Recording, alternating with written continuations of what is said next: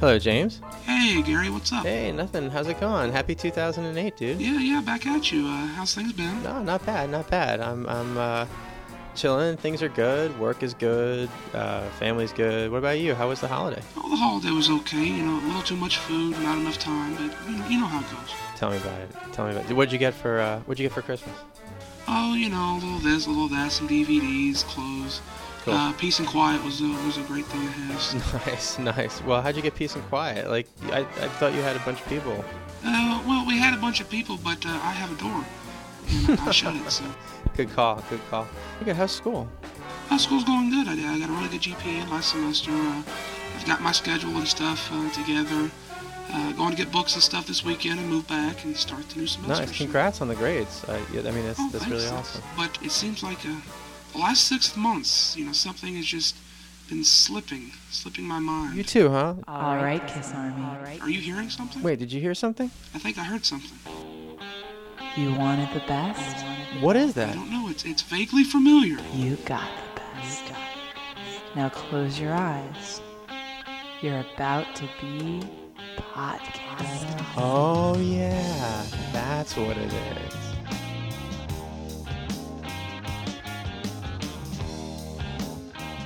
Oh, that was corny. Welcome to your podcast. This is Gary. And this is James. H- happy 2008, everybody. Thanks for waiting so long. You've been very patient and we've been very tardy. But we haven't forgotten. It's been 30 years since what might arguably have been kind of Kiss's biggest year of their heyday.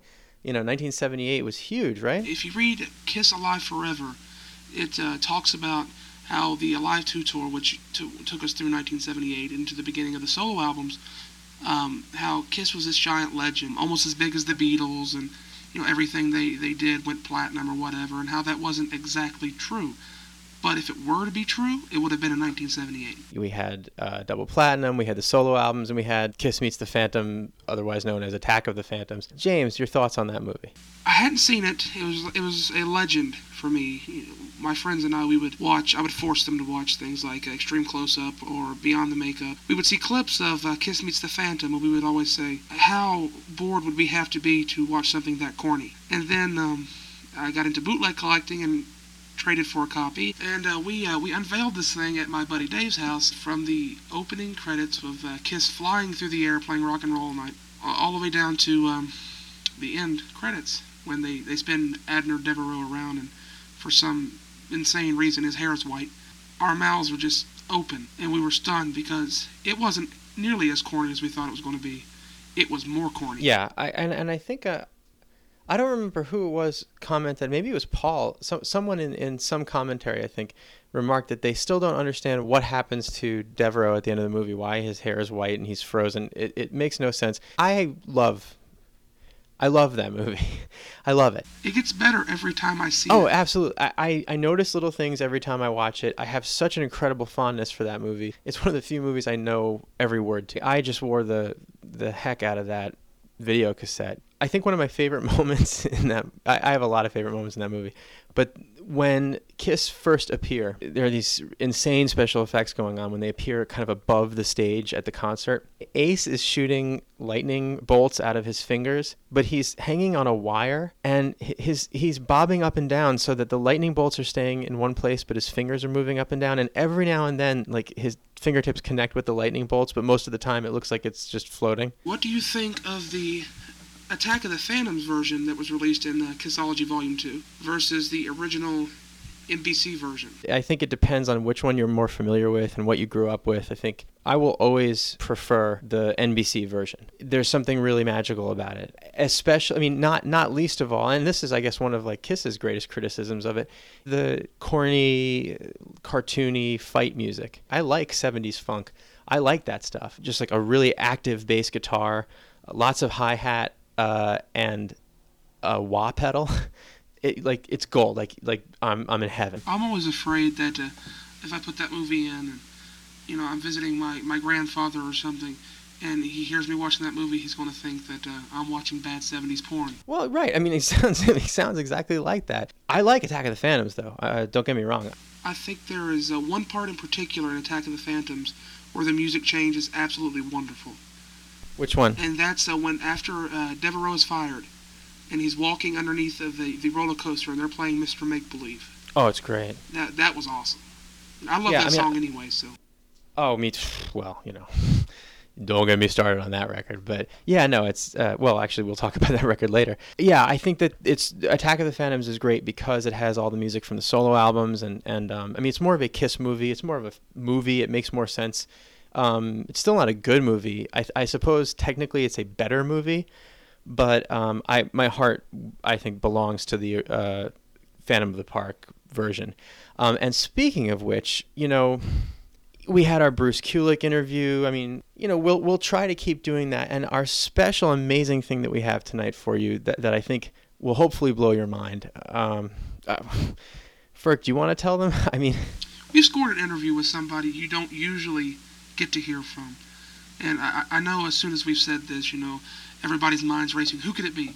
Who could it be? Could it be Bill Aucoin? Uh, could it be Drago from the infamous "Where's Drago" on the back of uh, the original Kiss album? it's even more impressive than that, I think, because you know we had to go through some very unusual channels for this interview. Um, but we have an ex- we can't say where he is for you know kind of uh, public security reasons. But suffice it to say that we are the first to bring you an exclusive discussion uh, with the one and only Abner Devereaux. So uh, here's here's what went down when we called him up.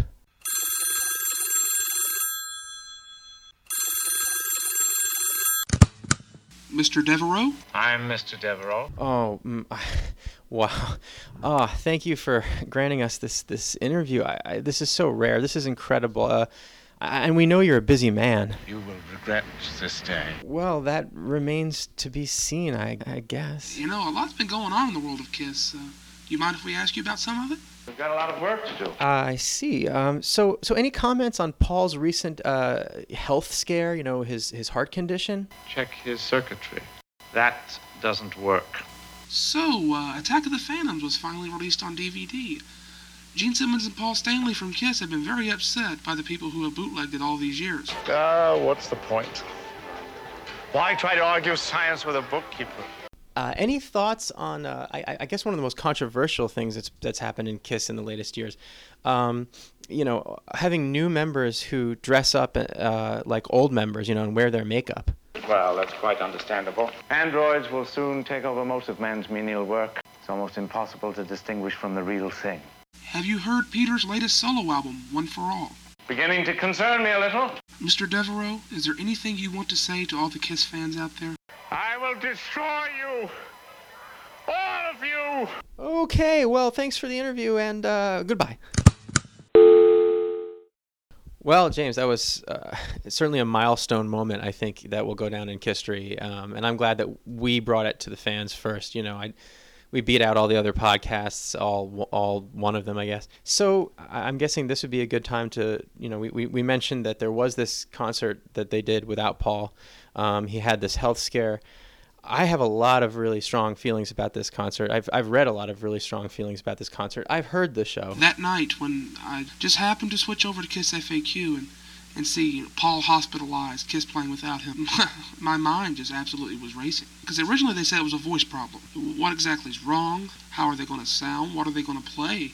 You know, I mean, there's only so much you can do without a, a Paul Stanley and Kiss. I mean, let's face it, when it comes to the number of songs, Paul definitely has the majority. you know, I took my parents to a Kiss concert, and uh, you know, I remember my dad saying, you know, wow, he's he's he's certainly doing a lot of work up there, you know, and and he does. He's really the the front man in a lot of ways. Absolutely. And uh, as much as we all sometimes get down on Kiss, two members in particular, or three, uh, Gene Simmons has always, you know, had my utmost, utmost respect as a member of Kiss. But I really think the unsung heroes of Kiss that night in particular were Tommy Thayer and Eric Singer. Yeah, I'm glad to hear you say that because I, I feel the same way. I, I like you know, and this is not just scripted banter. You and I haven't really talked much about this show. When I think about what what we've heard went on backstage, you know, first off, you have to you have to applaud Tommy Thayer for refusing to sing "Shock Me." We're not 100% sure it's true, but apparently Gene did ask Tommy to do that. Kudos to Tommy for saying no. Absolutely. And, you know, even Gene, because, you know, we always hear about Gene Simmons and Paul Stanley both kind of not wanting to take risks on stage. And, um, you know, he had to, and They pulled out things like Going Blind, which they haven't played since 2004. Right. They pulled out Cold Gin, which they hadn't played regularly since I think 2006 or 2005. Yeah, Parasite, Watching You, which they played a couple times in 06. And a, a real gem was that they did Nothing to Lose with Eric singing. And And a drum solo. He, I guess, improvised on the spot a drum solo. yeah, it was it was the most jamming uh, show they've done in a really long time. I listened to this again recently, and I kind of in, in preparation for the show. And you had three people on that stage who have taken a lot of criticism in terms of, you know, stifling Kiss's creativity. You know, people blame Gene for not being creative enough. You know, he focuses on this and that rather than the music. Um, you know, Tommy and Eric, uh, vis-a-vis their roles in Kiss, are often criticized in terms of you know not being creative. They haven't had an, a way to be creative, um, and and what they're doing right now, a lot of people think is the opposite of creativity. You know, as far as emulating past members. That show they did as a trio, I think was one of the most musical Kiss concerts I've heard in a really long time. I, would agree with that 100%. Uh, the, the only part of the entire show that really kind of got to me, and it, it was just kind of haunting in a way, was hearing Eric Singer sing the opening lines to Black Diamond.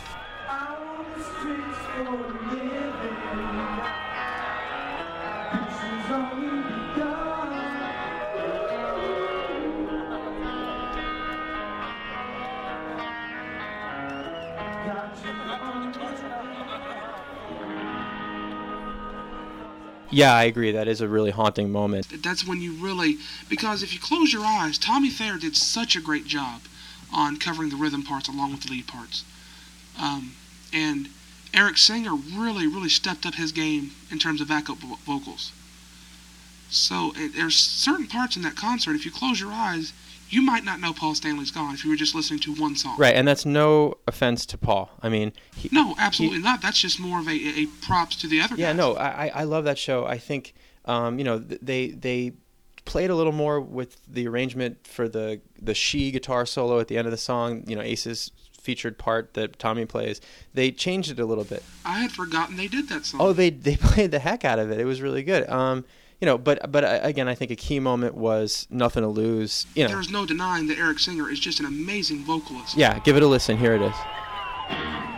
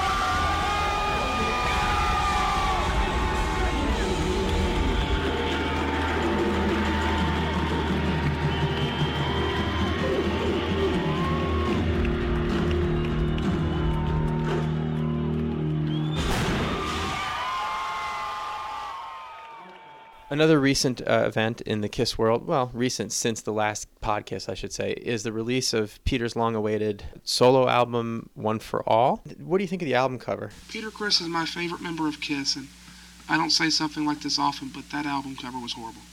It was, it just was not good. To be completely honest, I haven't really gotten a chance to sit down.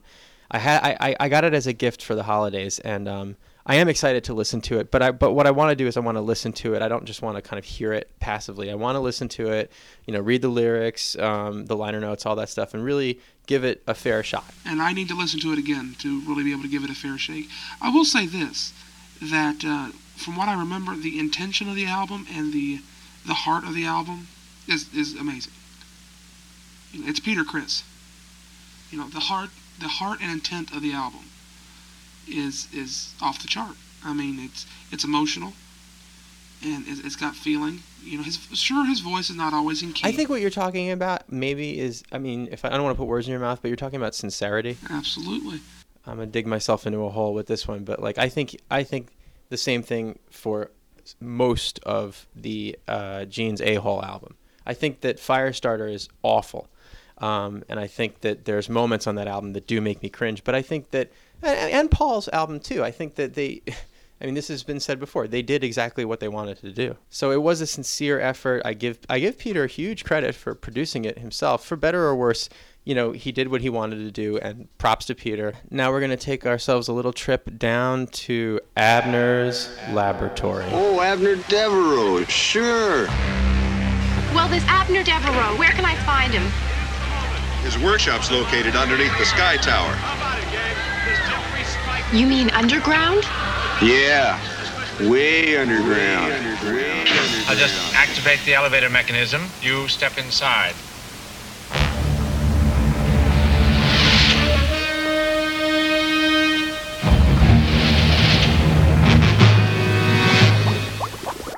What we have for you on this edition of Abner's Laboratory is a demo by a band called Lips from 1972. Lips featured Peter Criss, Stan Penridge, and Michael Benvenga. And this is the original recording of That's the Kind of Sugar Papa Likes.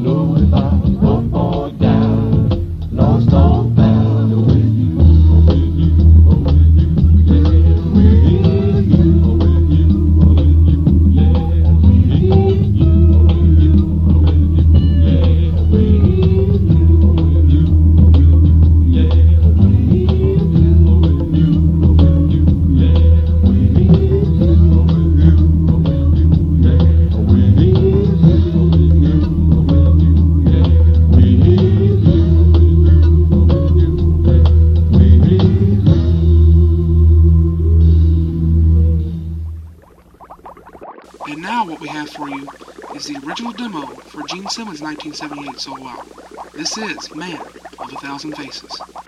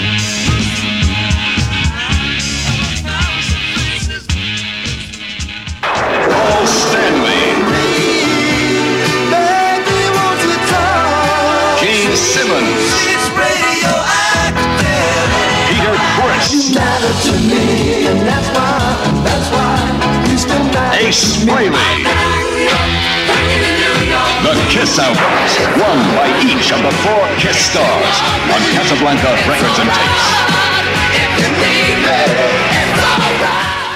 So what I thought we would do right now is just sort of go back and forth and you know talk a little bit about our thoughts on the four solo albums.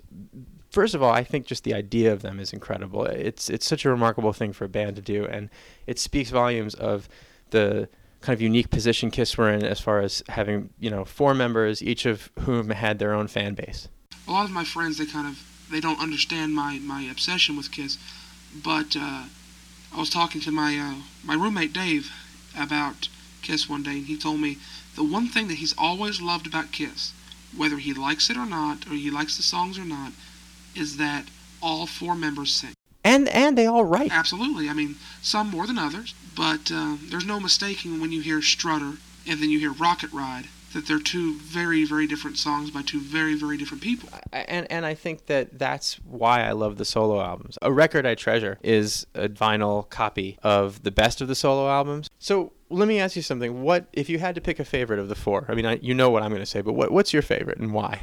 If you would have asked me one year ago, I would have said absolutely, bar none, my favorite solo album is Peter Criss. Now, the only thing I can answer is what my least favorite solo album is.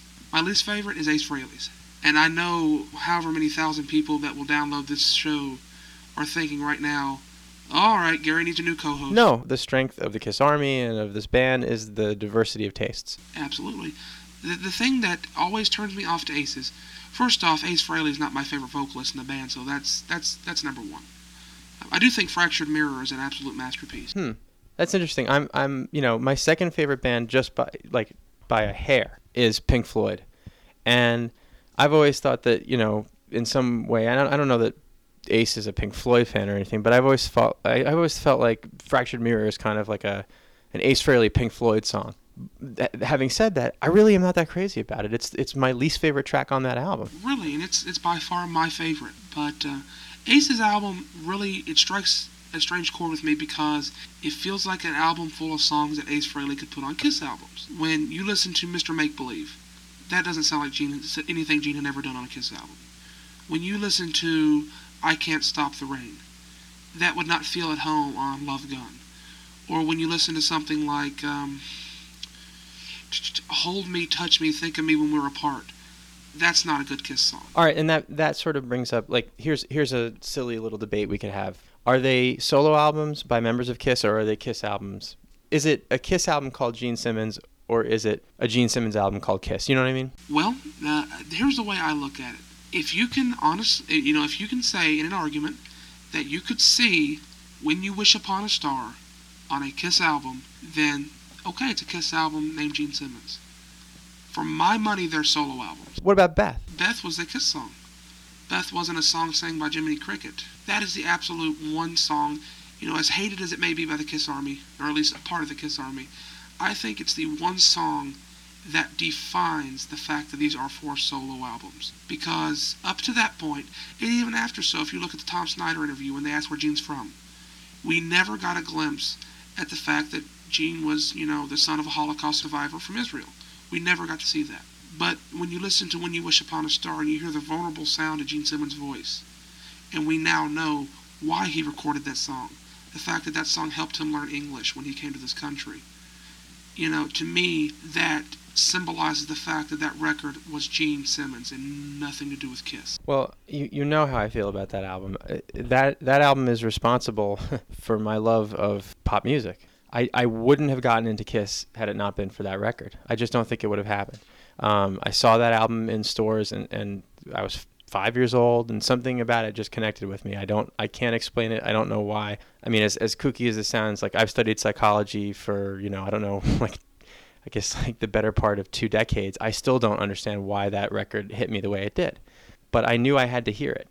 And I'm glad it I'm glad it did what it did for me because it, it remains one of my all-time favorite albums. And I think the reason it clicked for me was because music up until that time, I mean, granted it was only five years, but music up until that time, the, the only real music I listened to was either stuff from Star Wars, like the, the soundtrack or like the, you know, the story with the dialogue, that on record, or, you know, like other movie tie-in things or like those those 45s that had the the picture book that came with it and you can listen and read along at the same time. I mean, I was a kid. That's that's what I listened to. So my my idea of music was that it was either the story of something or the soundtrack to something that was visual. And so Kiss made sense for me and that that's probably why a lot of bands afterwards really just disappointed me because they weren't that. Absolutely. Gene's solo album actually was the, the source of my first real confusion as a Kiss fan. I came in, in in 1998 with the Psycho Circus album, and unlike a lot of Kiss fans, I kind of I, I knew all the history of Kiss because I became a fan by watching a History of Kiss video. A friend of mine loaned me um, Peter Criss's solo album, Gene Simmons' solo album, and the Unmasked album, all on cassette. I come home and I listen to them, and I'm expecting when I put in Gene's solo album, I'm expecting to hear things like War Machine. I'm expecting to hear things like God of Thunder or Unholy. And I put it in and I hear Man of a Thousand Faces. I hear uh, Mr. Make Believe and uh, See You Tonight and things of that sort. And then I, you know, I put in Peter's album and I hear "Kiss the Girl Goodbye." Which is, by the way, I think my favorite song on that record. I, I think for me on Peter's album it goes to uh, "Don't You Let Me Down." That's a good one too. And you know, I, even I put in "Unmasked" and I hear you know "Shandy," you know, which is not what I expected to hear when I put in a Kiss album. So for a long time, for me, I dismissed the solo albums as bad albums because they didn't evoke the the image that I wanted them to evoke. Right. But once I got more into the hardcore elements of my Kiss fandom, and I really started, you know, intricately listening to all of the albums and really picking apart their their places in history, I realized that you know I would be hard pressed to find a better song in the entire Kiss catalog than Mr. Make Believe. Wow, and uh, you know I'm not going to argue around that. Like I, I think that that record has just one after another great songs.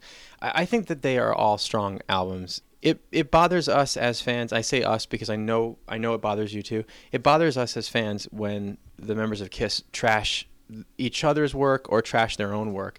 And I, and, and again, and, absolutely. Well, go ahead. Yeah, you, you. I think you know what I'm going to say we can think back to the Behind the Mask book. Exactly. Yeah. I, right before we started recording this, I was just flipping through that book, looking at what they read, wrote about the solo albums.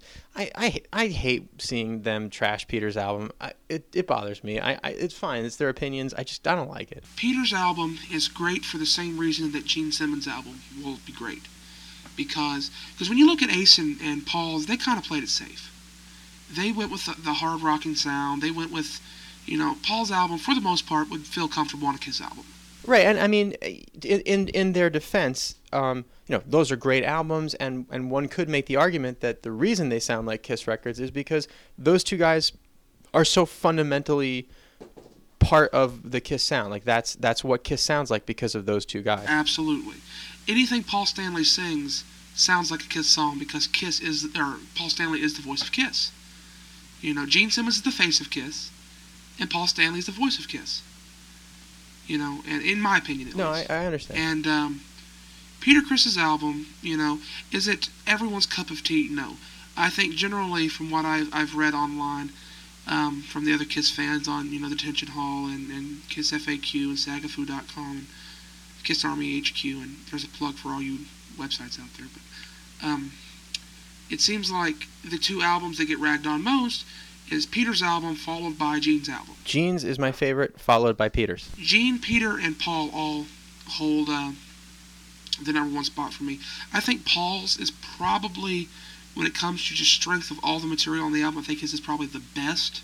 But I think as solo albums, Peter and Gene really got it. They went and they made an album based upon what they were feeling, what they wanted to do, and how they wanted it to sound. And when when they did that, it was just absolutely phenomenal. And here's a live version of See You Tonight from the convention tour.